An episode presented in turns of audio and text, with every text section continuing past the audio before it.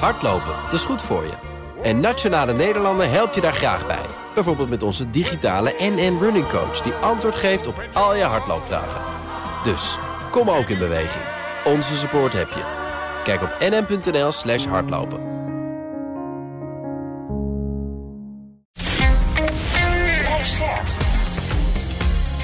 BNR Nieuwsradio. De AEX-factor. Wesley Weerts. Precies, de AX-factor, de podcast voor de slimme belegger. Elke week een eh, nieuwe gast die je bijpraat over beurzen, beleggen en vermogen opbouwen. En deze week is te gast Nico Inberg van de aandeelhouder. Vorige week was je ook bij ons in de uitzending. En uh, ja, dat is niet geheel zonder reden. Want eigenlijk stond op jouw plek vandaag Corné van Zel. Maar uh, door privéomstandigheden moest hij op het allerlaatste moment afzeggen. Ja, helaas, maar alle begrip daarvoor natuurlijk. En dus, Nico, hing ik vanochtend in alle vroegte met je aan de telefoon. Met de vraag of je alsjeblieft Corné van Zel zou willen vervangen. En dat wilde je. Dank daarvoor. Geen enkel probleem. Nou ja, Nico, je was eigenlijk een soort van cadeautje vandaag voor mij. En daar ben ik uh, blij om. En daarover gesproken. Sinterklaas is het land uit. De kerstman die komt er weer aan. Oftewel, er worden flink wat cadeautjes uitgedeeld. En die werden ook dit jaar aan aandeelhouders gegeven. Ook die werden volop getrakteerd. Of het nu een superdividend was of het inslaan van eigen aandelen. Bedrijven verwennen hun beleggers massaal. En dat is waar deze aflevering over gaat. Over het extraatje aan de aandeelhouder. En zoals je hoort, Jelle Maasbach, die is er niet. Die uh, is er even een weekendje tussenuit. Maar uh, de slechte bruggetjes, die houden we lekker in ere. Dus bij deze. Jelle heeft hier alweer een cadeautje gehad of zo. Dat die, uh... Ja, die heeft denk ik een flinke beloning, bonus gehad. Dus die kan weer een weekendje weg natuurlijk. Ongelooflijk. Maar over die cadeautjes gesproken, want welke bedrijven, en dan mag het in binnen- of buitenland zijn, keren nou heel veel dividend uit of kopen flink wat eigen stukken in? Nou, er zijn er verschillende. Kijk, de, de, de, over het algemeen zijn het de bedrijven die het, die het heel goed doen. Hè. De echte dividendbetalers zijn bedrijven die jaar op jaar min of meer dezelfde winsten, een beetje winstgroei mm -hmm. uh, uh, hebben. Die, uh, dat zijn de, de, de echte dividendbetalers. Maar je ziet met name in deze tijd ook wel dat er, ja, bijvoorbeeld als je nu kijkt naar de energieaandelen, die hebben het heel erg goed bedrijven die uh, uh, opereren in, in voeding of in, in uh, energie, gas, olie. Ja, die hebben nu, um, nou, ik wil niet zeggen woekerwinst, maar die behalen soms echt enorme winsten. -hmm. En die kunnen dus ook behoorlijke dividenden uitkeren en ook extra aandelen inkopen. Dus je hebt bijvoorbeeld een heel mooi fonds, niet zo'n bekend fonds denk ik, maar op de, de Nederlandse beurs is OCI. Yeah. Die maken kunstmest. En die hebben onder andere door de, problemen in Rusland met de gasprijzen. Kunstmest wordt gemaakt onder andere van gas. Ja. Um, dus die, die beschikken dan over goedkoop gas. Je ziet in, in uh, het Midden-Oosten en Amerika. En uh, ja, met, die, met die hoge gasprijzen zijn de Europese producenten van kunstmest zijn min of meer uitgeschakeld. En die hebben dus enorme hoeveelheden geld verdiend. Die hebben ook heel veel dividenden uitgekeerd. Wat groter aandeel is bijvoorbeeld ook Exxon. Want die, heeft, die gaat voor 50 miljard dollar aan eigen ja. aandelen inkopen. Dus ook zo'n aandeel dat natuurlijk geprofiteerd heeft van ja, de hoge gas- en olieprijzen. Ja, olieaandelen hebben het fantastisch gedaan. En die, die, uh, die waren een beetje laten we zeggen, twee jaar geleden voor de corona wilde eigenlijk niemand, hè, de, de echte beleggers, pensioenfondsen en dergelijke, die namen allemaal afscheid van olieaandelen, uh, ook om ESG-redenen.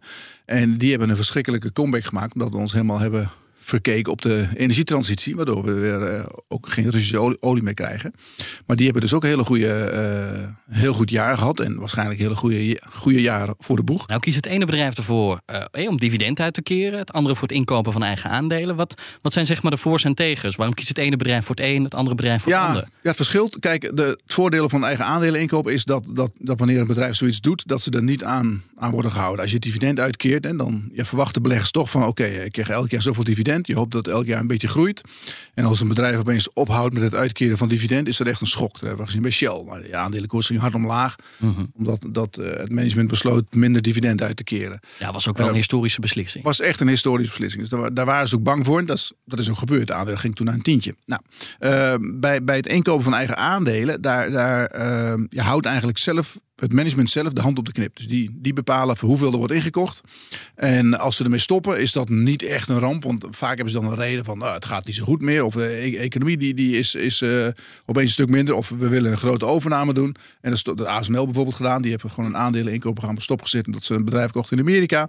Dus dat kan ook allemaal. Uh, bijkomend voordeel van eigen aandelen inkopen is dat je, je koers waarschijnlijk wat omhoog gaat. Want je is toch een hele grote eh, koper op de markt actief. Daar ben je dan zelf. Ja. Ehm, de winst per aandeel gaat wat omhoog, omdat er minder aandelen komen. Vaak worden de aandelen die worden ingekocht, die worden, zo- zoals dat heet, eh, vernietigd. Waardoor er minder aandelen zijn. Dus je hebt als bestaande aandeelhouder eigenlijk een iets eh, groter stukje van de cake, zeg maar, van de koek. Ja. Ehm, dat zijn allemaal voordelen. Alleen, eh, eh, eh, ja, waar heel veel mensen zich aanlopen, is dat veel bedrijven juist in goede tijden eigen aandelen gaan inkopen. Dat ze geld over hebben. En ja, als dan de economie weer ietsje minder draait, en het gaat weer ietsje minder, dan hebben ze dat geld uitgegeven aan eigen aandelen. En dan, dan hebben ze misschien weer ja, dat geld op een andere manier nodig. En dan hebben ze weer tekort aan geld. Er zitten dus voor- en nadelen aan. Straks meer daarover. Dan hoor je ook of een aandeel dat veel dividend uitkeert... ook automatisch een beter of interessanter aandeel is. En ja, die extraatjes ontvangen is leuk... maar helpt het ook het bedrijf waar je in belegt op de lange termijn? Dat zo. Eerst gaan we naar het nieuws dat je deze week niet had mogen missen. Het was de week van de renteverhogingen, zowel in Europa als in de VS. Jerome Powell kwam met een verhoging van 50 basispunten. En daarmee neemt de Amerikaanse centrale bank wat gas terug. having moved so quickly and having now so much restraint that's still in the pipeline, we think that the appropriate thing to do now is to move to a slower pace. That will allow us to feel our way and get to that level, we think, and, and better balance the risks that we face. Ook de Europese collega's doen het wat rustiger aan. Ook hier stijgt de rente met 50 basispunten. Sam Bankman-Fried, de oprichter van de failliete cryptobeurs FTX, werd opgepakt op de Bahama's. Sam Bankman Fried was orchestrating a massive years long fraud, diverting billions of dollars of the trading platform's customer funds for his own personal benefit and to help grow his crypto empire. Barbecue-maker Weber verlaat slechts een jaar na de beursgang alweer de Amerikaanse beurs. Het bedrijf verkocht flink in coronatijd, maar de verkopen zijn ingestort, net als de beurskoers. Als je die emissie had gekocht toen der tijd, eh, dat aandeel, en nu dus verkoop terug aan de oorspronkelijke eigenaar, dan was je bijna gehalveerd. Veel bedrijven verlaten Londen, maar Microsoft die gaat er juist naartoe. Het koopt 4% van de aandelen van de Londense beurs op. according to a statement by the London Stock Exchange Group this morning. It includes a new data infrastructure for the London Exchange and analytics and modeling solutions with Microsoft Azure AI and Microsoft Teams. So it's all based in the cloud. Slecht nieuws voor Elon Musk, want hij is niet meer de rijkste man van de wereld. De eer komt nu toe aan een Fransman, Bernard Arnault, de man achter luxeketen LVMH. Musk zijn vermogen zit vooral in aandelen Tesla en ja, die gaan niet bepaald lekker. More customers now have a negative view of the brand than a positive one. Tesla is down more than 52% this year, 25% since CEO Elon Musk took over Twitter at the end of October. En Musk blijkt opnieuw miljoenen aandelen verkocht te hebben voor een bedrag van 3,6 miljard dollar werd deze week bekend. En het was de laatste week van Just Eat Takeaway in de AEX. De maaltijdbezorger gaat weg en het aandeel wordt vanaf maandag vervangen door Exor, de investeringsmaatschappij. En dat heeft belangen in klinkende namen. including Fiat, Chrysler, Ferrari, The Economist, and Partner Reed. De nieuwkomer in de AX, die bespreken we zo. Eerst Just Eat Takeaway, want dat aandeel dat degradeert dus naar de midcap. Het bedrijf is minder populair geworden, want onder klanten ja, verkoopt het simpelweg minder. Maar ook onder beleggers is de populariteit gedaald en dat is terug te zien in de beurskoers, want die is meer dan gehalveerd. Een pijnlijke aftocht dus voor het bedrijf, maar is het ook terecht wat jou betreft, Nico? De Euronext heeft bepaalde regels waarmee ze de AEX samenstellen. Er mogen 25 aandelen in. En eh, dan kijken ze naar market cap. Dus hoeveel, eh, zeg maar, het aantal aandelen keren de beurskoers. En ze kijken naar hoeveel aandelen er eh, verhandelbaar zijn. En als je nou, als bij, bij Justy Takeaway, dat heeft ze een beetje de, de das omgedaan. Want er zitten een aantal grote aandeelhouders in. Die hebben eh, gezamenlijk, oké, ja, Jitse Groen heeft 7%. En dan zijn er nog een paar Amerikaanse partijen die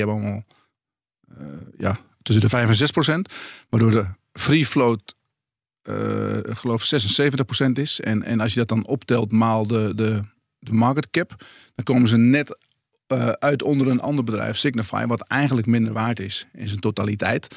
En dat betekent dat je eruit vliegt. Ja. Ja, dat is lullig. En dan komt er een Italiaanse, eh, slaat eigenlijk helemaal nergens op. Het is net alsof je Graciano Pelle een Nederlands elftal zet. dan komt er een Italiaans bedrijf, die komt er terug. En die, willen, die, die mensen die wilden heel graag een listing in, in Amsterdam hebben om voor iets meer zichtbaarheid. Eigenlijk, en de, plan was van, de, van het Exor. Hè, want Exor is de investeringsmaatschappij van, van de, de familie Agnelli. Ja. Achter Fiat en Juventus. En dat aandeel stond een beetje, ja, dat, dat, dat lag een beetje voor dood op de Italiaanse beurs. Nou, de Euronext anderhalf jaar geleden de Italiaanse beurs overgenomen. Dus dat weggetje was, was open, zeg maar. hebben zij een listing gekregen op de Amsterdamse beurs om iets meer zichtbaarheid eh, ja, te krijgen. En uh, dan kregen ze als cadeautje erbij. Je had het net over cadeautjes uitdelen. Nou, die hebben echt een mooi cadeau gekregen. Want die kwamen opeens in de AX. Nou, daar sta je elke dag in de krant. Maar daar tegenover staat dan Just Eat Takeaway verliest die plek. Hoe nadelig is het eigenlijk als je degradeert en die plek in de AX verliest? Want dat betekent iets voor je zichtbaarheid. Ja, ja het is niet leuk. Uh, afgelopen jaar was het uh, Boscalis die eruit vloog. Nou, dat is een jaar, jaar later overgenomen. Dus het kan ook goed aflopen. Laten we hopen dat het met Justine ook gebeurt. Maar dat, dat, dat, het, is, het is niet leuk, want je, je verliest een stukje zichtbaarheid. Het is ook uh, mentaal voor het bedrijf natuurlijk ja, wel een klein tikje. Hè? Want uh, het is een beetje de bevestiging van wat het afgelopen jaar is gebeurd. Aandeel is natuurlijk uh, in de coronatijd hard opgelopen. Maar sinds die Amerikaanse overname ook weer hard omlaag gegaan. Mm -hmm. Onder andere door de, de, de hogere rente die nu gehanteerd wordt bij de, uh, ja, de waardebepaling van aandelen. Dus uh, ja, het is niet leuk. Maar het, niet, niet zeggen dat het heel erg is voor Justy Takeaway. Ook omdat de merknamen bijvoorbeeld anders zijn dan de, de bedrijfsnaam. Ja, in Amerika heet het Grubhub. Just, Grubhub. Eat, ja, Just Eat is in ja, Engeland veel. Ja, Just Eat in Engeland, maar die ja. Engelse beursnotering daar wilden ze toch al vanaf. Maar had je het verwacht? Want, want een jaar geleden, anderhalf jaar geleden... was het eigenlijk in de pandemie de ster op de beurs. Ja. Ja, het is wel heel snel zeg maar een stuk nee, minder geworden. Het is hard gegaan, maar er zijn natuurlijk heel rare dingen gebeurd op de beurs de afgelopen jaren. De beleggers en analisten die hebben dan eigenlijk drie jaar iedere keer naast gezeten. Eerst had je corona, nou dat zag niemand aankomen, bijna niemand. Nee. Toen kreeg je in, in uh, het jaar erop, 2021, dat de beurs hard omhoog ging met al die meme-aandelen en al die technologie-aandelen die allemaal helemaal door het dak gingen. Daar horen we nu bijna niks meer over. En uh, toen kreeg je inflatie. Je, je noemde net al hè, de, de vervanger zeg maar, uh, voor Just Eat Takeaway. Dat is Exor.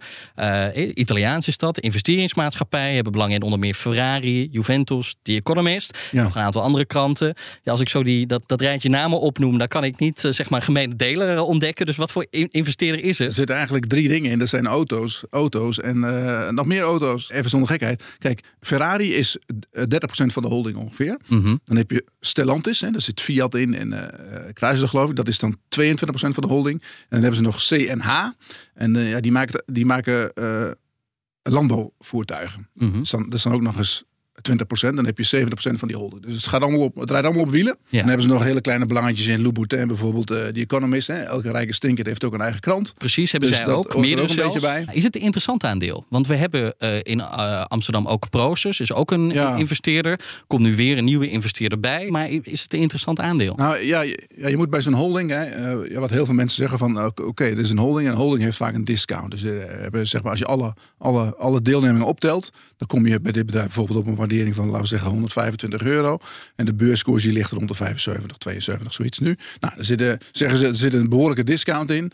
En dat is vaak zo bij holdings. En daarom is het interessant, want die, die, die, die uh, discount is eigenlijk te hoog. Ja, is bij Proces ook zo. Maar die discount zit er altijd in. En uh, die bedrijven doen er zelf heel veel aan.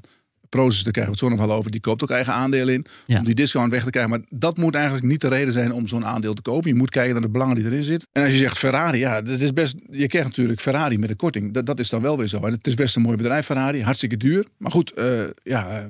Het merk is, is echt een iconisch merk. Dus dat is goed. Dan heb je Stellantis wat erin zit. Dat is dan weer spotgoedkoop. Hè. Die, die, uh, als je nou kijkt naar Tesla bijvoorbeeld. Die staat, uh, weet ik hoeveel keer de winst. Uh, volgens mij 30, 40 keer. Terwijl Stellantis en Volkswagen die staan vijf keer de winst. Of vier keer de winst. Dus het zijn echt hele goedkope bedrijven. Maar men ja, verwacht hiervan dat zij nog heel veel moeten investeren in, in elektrische auto's. En dat ze dat heel moeilijk krijgen om tegen Tesla op te boksen. Nou, we zullen zien hoe dat gaat. En dat, dat CNH met die landbouwvoertuigen, dat gaat eigenlijk heel erg goed. Omdat de boeren hebben het op dit moment best goed. Hè? De, de, de ja, producten voor uh, voeding is heel duur. Nou, dat komt heel vaak van het land. Dus het zit eigenlijk wel, als je kijkt naar de, de, de drie onderdelen die erin zitten... Uh, denk ik dat het wel een interessant bedrijf is. Ja, best interessant, maar je hebt geen donder te zeggen daar. Nee, dat heb je sowieso niet bij die holdings. Maar dat, dat, en überhaupt als aandeelhouder, uh, particuliere aandeelhouder, heb je, heb je niet veel te zeggen. Maar in dit geval is het inderdaad zo dat, net als bij Heineken, dus de, de oorspronkelijke oprichter, de familie van de oprichter, die hebben vaak die, die hebben het zo geregeld dat ze de, je mag dan wel meedoen. Hè, je mag mee betalen, zeg maar, maar je mag niet mee beslissen. En dan naar de renteverhogingen van de Amerikaanse en Europese centrale banken. Je hoorde het net al in het weekoverzicht. Uh, beide verhogingen waren ja, min of meer verwacht. En toch zag je dat de aandelenkoersen die kelderden flink. Ik geloof de AX min 3 procent. Ja. Hoe, hoe verklaar je dat? Ja, dat is eigenlijk best raar. Want eh, het was een hele bizarre week eigenlijk. We kregen eerst dat inflatiecijfer op dinsdag. Kregen we woensdag de FED en donderdag de ECB. Nou, Ja, dat inflatiecijfer. viel mee. Precies. Eh, er, er wordt tegenwoordig enorm, enorm gereageerd op zo'n inflatiecijfer. Dus die beurs die spoot meteen 3% omhoog. Ehm, nou, toen, toen zakte het weer weg, omdat natuurlijk, ja, een dag later komt dan de Fed nog. En de Fed was, de verrassing bij de Fed zat hem er eigenlijk in dat de, die, ja, die rentebeslissing van 50 cent eh, procent, die was inderdaad verwacht. Maar wat ze altijd doen, is dat zij een, soort tekening maken van hoe die, die, die eh, leden van die FOMC, die commissie, dat zijn er 19, hoe die eh, ja, tegen de rente aankijken. En uit die tekening bleek, dat noemen ze de dotplot, dat bleek uit dat ze toch verwachten, eh, eh, ja, de meeste, dat die rente nog hoger gaat dan iedereen verwacht. En, en eh, afgelopen maand, maanden had de financiële markt eigenlijk min of meer ingeprijsd dat we er wel zo'n beetje waren met die renteverhogingen. Maar hier kwam eigenlijk uit naar voren dat, dat die, die leden zelf eh, dachten dat het nog wel wat hoger gaat. En dat die rente in ieder geval weer naar de 5% gaat volgend jaar. En de ECB was ook niet, eh, ja, dat is altijd een drama met de ECB. Ja, hoezo? Nou, nu weer. En, en die lopen zo achter de feiten aan altijd. Eh, ik zie ook niet alles goed, maar daar, daar hebben ze het echt altijd. hebben ze zitten mis. slapen. En nu weer. Hè. In het begin hebben ze, Hotel Lagarde zei eh, een jaar geleden van ah, inflatie, was helemaal niks. Eh, daar hield ze helemaal geen rekening mee. Nou, toen, ja, langzaam maar zeker heeft ze daar wel wat inzicht in gekregen. En nu is het zo dat ze een, beetje hawkish begint te worden. Zeg van ja, nu weer voor de tweede keer op rij inflatieverwachtingen verhoogd. Ze zegt nu, die inflatie die blijft veel langer veel hoger. Is dat Ja. een punt tot zorg wat jou betreft? Ze zeggen vaak van inflatie, van als die, als die één keer uit de fles is, die krijg je er moeilijk weer in. Het, het is, eh, wordt wel eens vergeleken met tandpasta. Als je tandpasta uit de tube krijgt, dan is het heel moeilijk om er weer in te krijgen. Moet je maar eens proberen. En als die bijna leeg is, is het ook heel lastig om eruit te Ja, krijgen. dan moet je hem oprollen.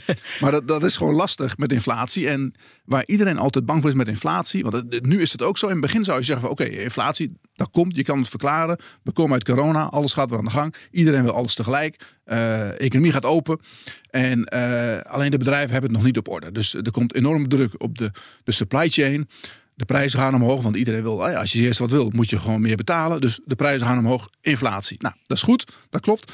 Alleen dan, dan je zou het in de, in de loop van de tijd weer moeten afzwakken. Alleen wat je nu ziet is dat de goedereninflatie, die gaat weer omlaag. Dus, dus spulletjes die we kopen. We zijn, je kan eigenlijk zeggen, we zijn langzamerhand een beetje uitgekocht allemaal. Ook omdat alles duurder wordt. Eh, maar de inflatie bij de diensten, die gaat nu, die gaat nu meetellen. Ja, daar zit een vertragend effect in. En wat je ook ziet is dat de looninflatie er nu aankomt. Dus iedereen wil, wil meer loon. Men, eh, je hoort heel vaak van, nou, als iemand er 5% bij krijgt, ja, dat is eigenlijk heel normaal. Ondanks dat die initiële inflatie misschien eh ja, weg-appt, ja, gaat de looninflatie het overnemen en blijf je een, een, eh, vrij hoge inflatie houden. Ja, dan terug naar de gigadividenden en de aankoop van eigen aandelen. And Shell's getting a boost today following the announcement of a new share buyback. The British multinational oil and gas company plans to increase the dividend per share for the fourth quarter by 15%. En ASML laat vanmorgen sterke cijfers zien en start een aandelen-inkoopprogramma. Tencent plummeted after Process announced plans to sell more of its $134 billion stake in the Chinese internet giant. That all to finance a buyback program. Je hoorde Shell, ASML en Proosters. Het zijn de AX-bedrijven die het meeste aandelen inkochten dit jaar. Shell voor bijna 18,5 miljard euro, ASML 12 miljard en Proosters voor 5 miljard. Eh, ja, het zijn bijna on-Nederlands bedragen, on-Nederlands veel. Of zie ik dat verkeerd, Nico? Nou, eh, eh, dat zijn ook hele internationale bedrijven. Shell is trouwens geen Nederlands bedrijf. nee, je kunt inderdaad... Ja, precies. Ja. Is, ja, die hebben hier een kantoor in Amsterdam met 15 man. Maar dat is gewoon een Zuid-Afrikaans bedrijf. Hè? Eigenlijk een Chinees bedrijf. Ja. En ASML is natuurlijk onze nationaal trots. Ja, je kunt je afvragen hoe Nederlands ze nog zijn, die Ja, bedrijven. ja, maar goed, ze zitten wel in de, in de, in de AX. Dus het zijn natuurlijk onze, onze bedrijven zoals we dat zien. En het zijn inderdaad enorme bedragen. Shell, nou ja, Shell, eh, de- je weet, die hebben natuurlijk een eh, heel goed jaar gehad. Verdienen heel veel geld aan olie en gas. Shell heeft in 2016, meen ik, hebben ze een eh, Engels bedrijf overgenomen in, in gas. Eh, British Gas. Dat was toen eigenlijk, eh, werd dat gezien als een mislukte overname. Omdat eh, die, ja, die gasprijzen die leggen die jaren daarna heel slecht. Gas is altijd heel goedkoop geweest. Hè? Dat, is, dat is het, het bizarre ervan. Dat kun je nu niet meer voorstellen. Nee, kan je nu niet meer voorstellen. Maar dat is eigenlijk een derde van Shell nu. En ja, nu plukken ze daar de vruchten van. Dus daar hebben ze heel veel voordeel van, van gas. En eh, dat eh, is er nog lang niet allemaal uitgehaald. Maar dat gaat nu echt goed komen. Dus die gaan de komende jaren daar heel veel geld aan verdienen. En dat geld, dat gaan ze, ja, wat gaan ze daarmee doen? Men wil dat Shell investeert in eh, de energietransitie. Pomp 15 en 16, dat worden straks laadstations natuurlijk op de, bij de pompstations. En dat gaan ze langzaam maar zeker vervangen. Alleen uh, wel in een tempo waar ze, ze zelf goed over nagedacht hebben. Ze gebruiken de enorme winsten die ze maken. Die, die gebruiken ze onder andere voor die energietransitie. Maar ook om de, de, de aandeelhouder te verwennen. En ook omdat ze vinden dat, het, dat die eigen aandelen inkoop. Omdat ze vinden dat het aandeel eigenlijk te laag staat. En dat, dat is eigenlijk ook zo. Maar dat Mhm. komt ook een beetje omdat heel veel grote investeerders... die willen eigenlijk niks meer te maken hebben met, met oliefondsen. Je, je refereerde net al aan het begin van de uitzending naar die historische ingreep. Dividend dat toen verlaagd werd. Zijn ze inmiddels eigenlijk weer helemaal opgekrabbeld? Nog lang niet. Het, het, eh, ja, dividendrendement, ze betalen nu een kwartje per, per kwartaal, moet ik even goed zeggen. Dat is 1 dollar per jaar en dat was volgens mij 1,60. Ja, terwijl het eigenlijk beter gaat. Ja, eh, ze zouden, het, ze zouden het nogal meer kunnen verhogen, maar ze, ze doen het liever via de inkoop van eigen aandelen. Ze kopen echt behoorlijk wat eigen aandelen in. Ook wel agressief eigenlijk. Ik geloof 6 miljard per kwartaal. Afgelopen kwartaal. Het wordt nu wel iets minder, maar in totaaltje uitgerekend 18 miljard hè, afgelopen jaar. Ja. Dus er wordt echt veel, inge- 18,5. echt veel ingekocht. Dat is een leuk bodempje onder het aandeel ook. Eh, maar, maar toch zie je het aandeel niet erg hard omhoog gaan. Omdat men ook wel een beetje... Ja, je ziet de olieprijs ook wel weer wat afkomen. Maar is de uitstroom dan groter dan zeg maar, het, het, het positieve effect van die eigen inkoop? Nee, niet zozeer. Ja, je weet nooit wat beleggers doen. Maar eh, kijk, het gaat ook een beetje mee op en neer met de olieprijs. En met, met het, eh, het idee of er een recessie komt of niet. Ik noemde Shell, ASML en Procer. Shell hebben we nu besproken. ASML, ook dat bedrijf blijft veel geld uitgeven geven aan de aandeelhouders. Ehm, in hoeverre brengt dat hun eigen investering in gevaar? Want het geld dat naar de aandeelhouders vloeit, kun je niet zeg maar, stoppen in R&D. Nee, nee, dat is wel zo. Nou, dat is wel een. een eh, dat is eigenlijk wel een goed punt. Omdat ASML, kijk, ASML gaat heel erg goed met ASML. Hè. Het gaat echt heel erg goed. Ze hebben dus, eh, er is enorme vraag naar die machines. En die machines, ze, ze zijn eigenlijk een monopolist. Alleen, ja, wat gaan ze doen met al dat geld? Ze moeten wel nog gaan investeren, denk ik, in de volgende versie. Want ze zijn nu bezig met, met eh, EUV. De nieuwste versie staat al klaar. Dat wordt HNE heet dat dan. En eh, ja, daarna komt waarschijnlijk weer een andere versie. En daar moeten ze ook in, blijven investeren. Dus daar hebben ze geld voor nodig. En hoe ze dat gaan doen, straks dat weet ik nog niet. Maar dat, eh, zoals het nu naar uitziet, komt er gewoon heel veel geld binnen. Het gaat heel erg goed. Ze houden geld over. En ze keren ook dividend uit. Maar dat is, mm, als je vergelijkt met het aandeel, niet heel veel. Ik geloof dat dividendrendement van ASML ligt geloof ik rond eh 1%, 1,5% zoiets. Ehm, en met eigen aandelen inkopen kunnen ze zelf een beetje sturen. En, en du moment dat zij denken van we kunnen nu een mooi bedrijf overnemen om onze business eh, verder te consolideren of wat dan ook. Ja, dan stoppen ze met die aandelen inkopen en dan pakken ze het geld en dan gaan ze er wat anders mee doen. Ja. Maar da- daar, daar wordt wel heel goed over nagedacht. En wat ze uiteindelijk ook nog kunnen doen, mocht er echt heel veel moeten worden geïnvesteerd. Eh, dan gaat een ASML, dat hebben ze ook eerder gedaan. Die gaan daarna bijvoorbeeld Intel en Samsung zeggen: maar joh, luisteren, wij moeten investeren in een nieuwe, nieuwe machine voor straks. En jullie moeten die dingen gaan afnemen. Dus we willen graag dat jullie mee investeren. En dat doen die bedrijven dan ook. En dan Proces, dat is misschien een beetje een vreemde eend in de bijt. Want dat bedrijf heeft die aandelen inkoop misschien juist hard nodig vanwege die discount waar we het net over hadden. Ja, nou dat is ook wel een bijzonder verhaal. Want de, CEO van, eh van Proces, eh, Bob van Dijk, die krijgt extra geld als hij eh, het zo weet te regelen dat de discount in het aandeel dat die verkleind wordt. Nou, hoe gaat hij dat nou doen? Daarvoor heeft hij een plannetje bedacht. Hij heeft gebeld met de Chinese Tencent. Het is eigenlijk een, een belegging in Tencent. Ja, met heel veel korting. Ze hebben een aantal, anderhalf jaar geleden dacht ik, hebben ze een, een deel van hun belang in Tencent verkocht. Met de bepaling dat ze de eerstkomende drie jaar niks meer mochten verkopen. Nou, die, die regeling is nu van de baan. En wat hij nu doet, is dat zij eh, aandelen Tencent verkopen. En met datzelfde geld kopen ze aandelen Prozus. Dus dat is eigenlijk eh, eh, ja, ja, een beetje van hun eigen, eigen bezittingen verkopen. En dan proberen ze hun eigen aandeel mee omhoog te krijgen. En op die manier proberen ze die korting eruit te krijgen. Nou, dat lukt mondjesmaat. Nog niet veel, maar ja, dat is de reden waarom zij veel eigen aandelen inkopen. Komt dat ook omdat Tencent ook minder waard is geworden? Waardoor uiteindelijk de Ja. verkoop zeg maar minder oplevert? Het werkt eigenlijk niet, want eh, als alles gelijk bleef, dan, dan, dan had het wel gewerkt. Maar de, de Chinese aandelen zijn allemaal hard in elkaar gekacheld afgelopen jaar. Het is ook wel weer behoorlijk hersteld, moet ik zeggen. Het ging van, stond rond de 500 yuan, of eh, hoe heet het, Hongkong dollar. Is het gezakt naar 200 en nu staan we weer boven de 300. Ehm, dus wel, een aardig eh, herstel vanaf de low. Maar heeft nog een lange weg te gaan. En dat heeft ook wel de, de waardering van Prozus eh, hard geraakt. Nou is het zo dat in coronatijd waren de groeiaandelen populair. Zijn het nu de dividendaandelen die helemaal terug zijn? Ja, ik denk het wel. Eh, kijk, enerzijds de technologieaandelen, laten we zeggen de groeiaandelen, zijn hard gedaald. Ook omdat de groei voor een deel opeens weg is. Hè. Ze hebben enorme groei doorgemaakt in coronatijd. Omdat we uh, ja, versneld gingen digitaliseren. Nou, dat is nu weg. Die digitalisering gaat, in mijn bescheiden mening, die gaat wel door. Maar die gaat, gaat door in een lager tempo. We hebben eigenlijk een, twee jaar lang een soort inhaalslag gemaakt. Dus we hebben nou, één afslag moet ik eigenlijk zeggen, een tussensprintje gemaakt. Nou, nu gaan we weer wat langzamer lopen. Ja, daarbij is de rente opeens een stuk hoger. Dus die, die 0% rente is er niet meer. En ik denk ook niet dat die rente heel erg hard weer omlaag gaat. Wat inhoudt dat, dat de waarderingen op de beurs ook anders worden dan, dan, uh, dan een jaar geleden, twee jaar geleden. Dus het gaat ook niet meer zo hoog die, die, uh, die technologieaandelen, ja, die Nasdaq, je ziet nu al aan de Nasdaq, die heeft heel veel moeite om te herstellen. Is uh, gedaald van 17.000 naar 11.000. Nou, nu staat er al 11 en een beetje.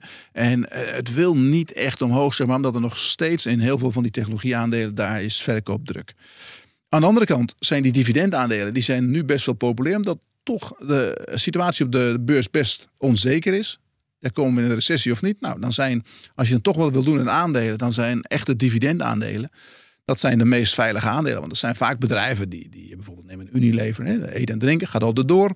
Um, die ook in tijden van recessie wel goede winsten blijven draaien en ook hun, hun dividenden kunnen blijven uitkeren. Ben jij dan team groei of team dividend? Nou, ik ben toch wel een beetje team groei, denk ik. Maar ik, ja, ik ben nooit vies van dividend, daar niet van. Maar uh, kijk, uh, je hoeft natuurlijk niet te kiezen. Maar ik, ik vind wel dat. Uh, ik geloof wel in die, in die verdergaande digitalisering. Dat moet je niet onderschatten. En uh, ja, voor de rest moet je gewoon kijken naar een, een individueel bedrijf aan zich. Als zo'n bedrijf het goed doet en toch doorgroeit. Hè, als je kijkt bijvoorbeeld naar Ayen, ja, die, die, uh, die heeft ook last van die hogere rente. Maar onderliggend gaat de groei in dat bedrijf gaat, gaat wel door. Nou zeg ik ben niet vies van dividend. Maar er zijn ook beleggers die zeggen, ja, dat dividend kan eigenlijk gestolen worden. Want op de lange termijn ja, levert dat dividend niks op. Het voegt niks toe. Herinvesteer het maar in het bedrijf. Nou, dat vind ik niet, ben ik niet met hun eens. Waarom niet? Kijk, dividend is eigenlijk gewoon een winstuitkering. En een bedrijf dat winst maakt is goed. Een gezond bedrijf hoort winst te maken. En die winst kan je allemaal wel herinvesteren of eigen aandelen voor inkomen. Maar het is ook wel fijn als je daar gewoon een deel van... Ook leven weliswaar. Ja. Dus dat ze daar, daarvan wat uitkeren, dat geeft ook rust. En er zijn ook heel veel beleggers die, die willen juist wel dividend. Omdat die als een soort inkomensportefeuille hebben. Je kunt ook zeggen, die, het is ook een soort van uh, teken van onvermogen. Want zo'n CEO of zo'n bedrijf... die heeft dus kennelijk geen betere investering voor ogen. Of het kopen van een bedrijf. Of een investering dat het bedrijf verder helpt. En daardoor stroomt het maar naar de aandeelhouder. Ja, dat kan. Dat, dat is ook vaak zo. Hè? Maar de, nou ja, je, kan niet, je kan niet alles maar, maar weer investeren. Ik bedoel, uh, uh, daar houdt ook een keer op. Je moet ook voorzichtig zijn. En je moet je aandeelhouders... Je wilt je aandeelhouders graag aan boord houden. Die wil je belonen voor het feit dat ze ze kapitaal ter beschikking stellen. Um, dus ja, een beetje dividend hoort er ook bij. We hadden het net over ASML. Hè, toen ging het ook over investeren in R&D. Zijn er nou bedrijven waarvan je zegt... bij ASML zei je prima, die hebben geld zat, die gaan er goed mee om. Maar zijn er ook bedrijven waar je juist zorgen om maakt... omdat ze maar blijven geven en onvoldoende zicht hebben op die toekomst? Ja, die zijn er wel. Hè. Bijvoorbeeld een mooi voorbeeld is ArcelorMittal, staalbedrijf. Hè. Die hebben het altijd verkeerd omgedaan. Als, als het heel goed ging, gingen ze heel agressief eigen aandelen inkopen. En dat is ook een markt die vaak hard op en neer gaat. Dat de ene keer is alles, de andere keer is niks. En als het niet goed ging, moesten ze dan weer nieuwe aandelen uitgeven. Omdat ze te hoge schulden hadden. Ja. Nou, eh, um, kijk, die moeten ook wel, uh, die bedrijven die, die blijven ook wel door investeren. Maar het gaat met name om het inkopen van eigen aandelen op een het moment dat het met zo'n bedrijf heel goed gaat, dat er heel veel geld wordt verdiend, en dat die aandelenkoers al hoog staat. Ja, dat vind ik niet slim. Dan heb ik liever dat ze dan op dat moment dividend uitkeren, dan dat ze het geld vergooien aan dure aandelen. Want je ziet heel vaak met die bedrijven dat dan een jaar later of anderhalf jaar later, ja, voor farmers is ook zo'n voorbeeld. Boerenaandeel, die hebben dus, uh, ja, die CEO is nu weg, maar die heeft twee jaar geleden heel agressief eigen aandelen ingekocht. En is er ook een aandeeltje waarvan de liquiditeit niet al te hoog is. Die heeft het aandeel opgekocht naar 11, 12 euro. En uh, op een gegeven moment was het geld, of geld is nog niet op, maar waren ze gestopt met aandelen inkoop. En nu staat het aandeel weer uh, rond de 2,5, 3 euro per aandeel. Per, uh, als koers. Dus het is, het is, je moet daar wel voorzichtig mee zijn, niet agressief doen. Maar als je ja, aandelen inkoop doet bovenop een dividend en je doet niet al te wild, ja, dan verhoog je de winst per aandeel elk jaar een beetje. Je geeft de beurskoers een klein beetje steun. Je laat ook zien aan je achterban en aan, aan de aandeelhouders van ik heb vertrouwen in ons bedrijf. We kopen wat eigen aandelen in. Ja. Dan vind ik het helemaal niet zo slecht. Ja, precies. En als aandeelhouder kun je het dividend weer herbeleggen. Over eigen aandelen inkopen gesproken. In 2021 kochten de 25 grootste Nederlandse beursbedrijven voor ruim 27 miljard euro aan eigen aandelen in. Was toen een record en ook meer dan er aan dividend werd uitgekeerd. Gaan we dat record dit jaar verbreken, denk je? Nou, ik kan dat heel makkelijk optellen, Wesley. Dan ben Nou, ik doe al. ik, Shell en ASML... Ik zie dat je een heel rekensommetje hebt. Daar zitten we al op 30 en met eh, Proost erbij zitten we op 45. Dus die zijn al hoog en er zijn er nog wel een paar die ook eigen aandelen inkopen. Dus dat is echt een recordjaar wat dit betreft. En eh, nou, misschien wordt het volgend jaar nog wel erger. Want ik eh, bedoel, ASML heeft al bekendgemaakt dat zij eh, de komende jaren, geloof ik, ook voor 12 miljard gaan inkopen.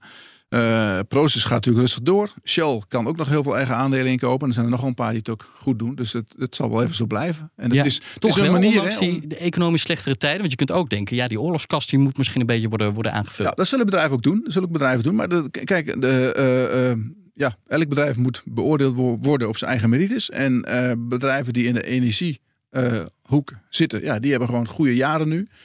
Dus die kunnen dat doen. Bedrijven die eh, afhankelijk zijn van de industrie of die in die cyclisch zijn, die moeten een beetje oppassen.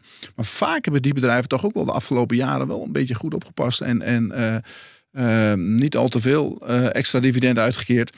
Dus wel een beetje vet op de botten gekweekt. En ja, die kunnen ook tegen een stootje. Is het uitkeren van dividend ook een, een goede voorspeller? Want ehm, ja, als het management uitkeert, dan moet het goed gesteld zijn met de toekomst. Ben je daarmee eens? Nou, het is wel goed om te kijken naar de historie. Als een bedrijf gewoon, er zijn be- bedrijven, dat noemen ze dividend aristocrats. Dat zijn bedrijven die eh 25 jaar lang elk jaar hun dividend minimaal hebben verhoogd of gelijk hebben gehouden. En dat zijn eigenlijk hele degelijke bedrijven die, die, die gewoon elk jaar weer. Daar passen die bedrijven zelf ook heel erg mee op. Hè? Want die willen graag die, willen die titel niet graag verliezen. Omdat dat geeft gewoon bij beleggers een wat, wat hogere waardering. Omdat ze weten als ik dit aandeel koop, die kan ik vertrouwen. Voor zover dat eh, natuurlijk kan. Maar als je kijkt van nou, die hebben de afgelopen 25 jaar elk jaar keurig hun dividend betaald. Ja, dan, dan lijkt het me logisch dat ze dat het 26e jaar ook doen. En de, vandaar natuurlijk ook de shock bij Shell. Toen die op één keer hadden beslist van we gaan eh, ons dividend verlagen. Want ja, daarvoor dacht iedereen van nou dat gaan ze vast niet doen. Want die willen dat, dat track record niet verliezen. Saai en degelijk. Ja. En eh, superdividend, wanneer hebben we het daarover? Superdividenden, ja, als, als bedrijven echt heel veel geld verdienen. Of als ze bijvoorbeeld een onderdeel verkopen. We hebben dat bij, ehm even nadenken, eh, Sligro gezien. Hè? Die hebben toen eh, twee jaar geleden, net voor de corona, al hun winkels verkocht. Nou, dan hebben ze dat uitgekeerd aan de aandeelhouders, dat geld. Iets, iets minder dan 8 euro per aandeel was dat. Ehm, ja, je kan bedrijven die extreem veel geld verdienen. OCI heb ik net genoemd. Nou, die hebben dit jaar 5 euro uitgekeerd. Eh, dat noemen ze dan geen superdividend, maar dat is het eigenlijk wel. Dus dan, dan eh, als er extreem veel winst wordt gemaakt en je kan dat niet, ja, je kan het wel investeren, maar je weet ook, dit is over twee jaar is dit weer weg. We hebben, we hebben eigenlijk enorme mazzel dat er in onze hoek nu zoveel geld valt. Ja, dan kan je dat ook uitkeren aan je aandeelhouders en dan, dan noem je het een superdividend. En voor volgend jaar, waar moet ik zijn voor dividend of superdividend? Je noemde net al wat sectoren. Ja, ik denk toch wel de energiehoek. Die eh, ja, doet het goed. Als je kijkt naar, naar andere bedrijven die, die in Nederland veel dividend uitkeren. eh, inderdaad, de, energiebedrijven OCI. Nou, OCI is eh, heel duidelijk. Die hebben nu al gezegd. In april volgt er een uitkering van 3,5 euro. Dat is 10% van het, het aandeel. Nou, de kunstmestprijzen blijven ook nog wel even hoog. Plus die zitten ook in waterstof en aanverwante artikelen. Ehm, ook een mooie dividendbetaler is Randstad. Maar daar is nu wel, hè, dat is ook een beetje eh, van, van ja, hoe kijk je tegen die arbeidsmarkt aan? Nu gaat het heel erg goed. Maar ik zag bijvoorbeeld een projectie van een analist die zei van ja, ja Randstad verdient dit jaar eh, iets meer dan 5 euro per aandeel. En daar, daar kon wel eens 40% afgaan als het eh, Amerika bijvoorbeeld in een recessie komt. Ja, maar die krapte, die, de verwachting is ook dat die krapte nog wel aanhoudt, toch? Ja, nou ja, dat is een beetje de vraag. Ik bedoel, ik, het is, eh, ja, voorspellen is lastig, zeker wat de, wat de toekomst betreft. Hebben we afgelopen jaren ook gezien. hebben we gezien.